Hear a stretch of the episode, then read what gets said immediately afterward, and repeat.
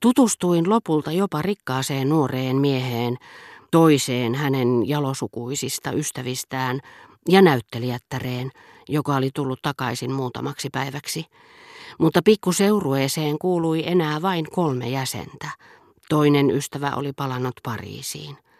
He kutsuivat minut illastamaan kanssaan kantaravintolaansa.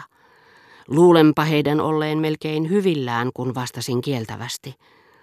Mutta he olivat esittäneet kutsunsa niin rakastettavasti kuin mahdollista, ja vaikka se itse asiassa tulikin rikkaan nuoren miehen taholta, jonka vieraita toiset olivat, niin näyttelijätär sanoi vaistomaisesti minua imarrellakseen, koska heidän ystävänsä markiisi Maurice de Vaudemont kuului todella ylhäiseen sukuun, kysyessään suostuisinko tulemaan heidän kanssaan. Maurice olisi siitä kovin hyvillään.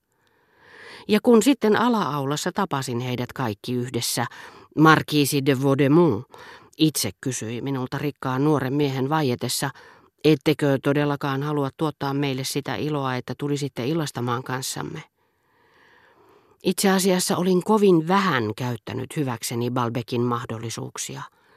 Sitä suurempi oli haluni palata sinne vielä takaisin. Minusta tuntui kuin olisin viettänyt siellä aivan liian vähän aikaa. Niin eivät ystäväni ajatelleet, vaan kirjoittivat minulle kysyäkseen, aioinko jäädä sinne loppujäkseni ja nähdessäni, että heidän oli pakko panna Balbekin nimi kirjekuoreen, että ikkunani ei antanut niityille eikä kaduille, vaan meren vainioille, joiden yölliselle kumulle ja huminalle olin ennen nukahtamistani uskonut uneni kuin veneen.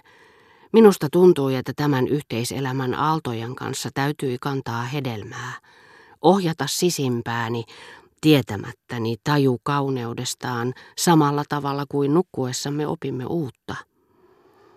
Johtaja tarjosi minulle parempia huoneita seuraavaksi kesäkaudeksi, mutta olin nyt kiintynyt omaani, missä en sisään astuessani enää koskaan tuntenut naftaliinin tuoksua, ja ajatukseni, jotka aluksi liikkuivat siellä niin vaivaloisesti, olivat lopulta niin oivallisesti sopeutuneet sen mittoihin, että minun oli pakko Pariisiin palattuani alistaa ne päinvastaisiin harjoituksiin, joutuessani taas nukkumaan omassa vanhassa matalakattoisessa huoneessani.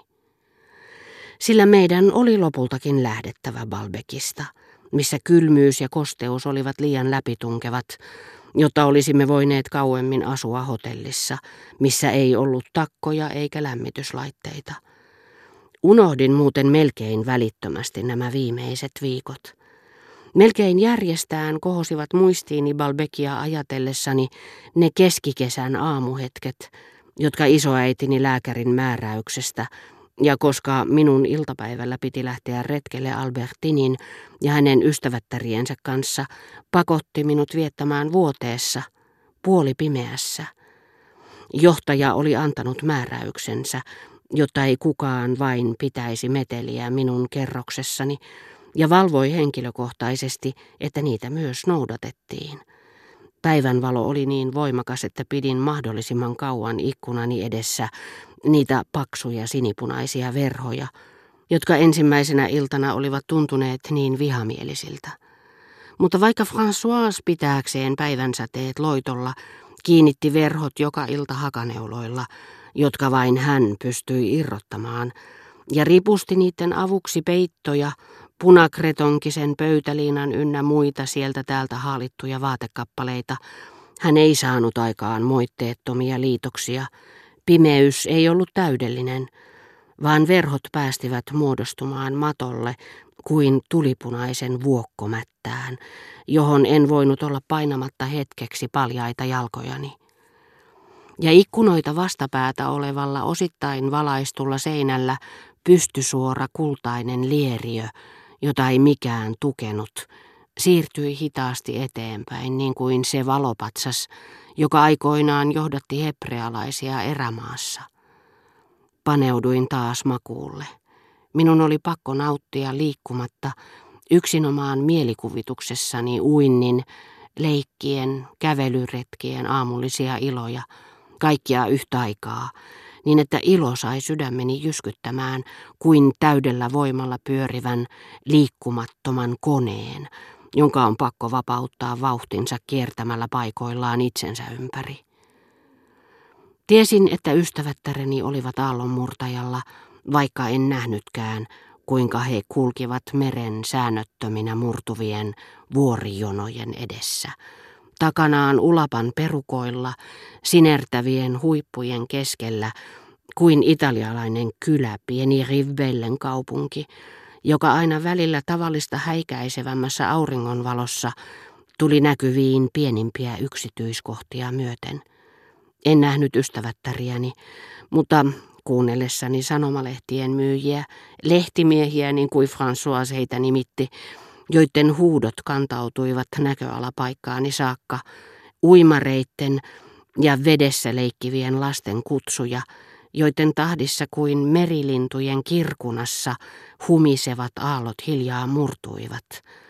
Arvasin, tunsin heidän läsnäolonsa, kuulin heidän naurunsa kuin merenneitojen naurun kietoutuneena korviini kohoavaan, leppeän kohisevaan kumuun.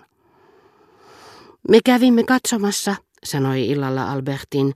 Olitteko te tulossa ulos, mutta ikkunaluukut olivat kiinni vielä silloinkin, kun konsertti alkoi. Se kajahti todellakin joka aamu kello kymmeneltä ikkunoitteni alla.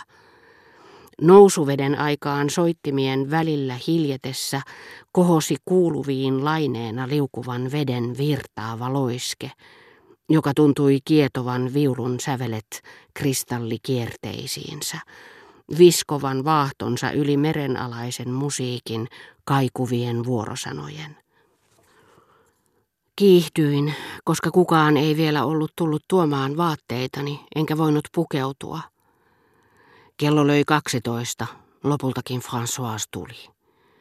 Ja kuukausi kaupalla tässä samaisessa Balbekissa, minne niin kauan olin ikävöinyt, koska näin sen mielessäni vain myrskyjen piiskaamana ja keskellä upottavaa sumua, kaunis sää oli ollut niin säteilevä ja vääjäämätön, että olin aina erehtymättä tiennyt tapaavani saman aurinkoisen liepeen ulkoseinän nurkkaukseen kietoutuneena, alati saman värisenä kesän merkkinä, mikä ei vaikuttanut niinkään liikuttavalta, vaan pikemminkin yksitoikkoisen liikkumattomalta ja keinotekoiselta kuin lakattu pinta.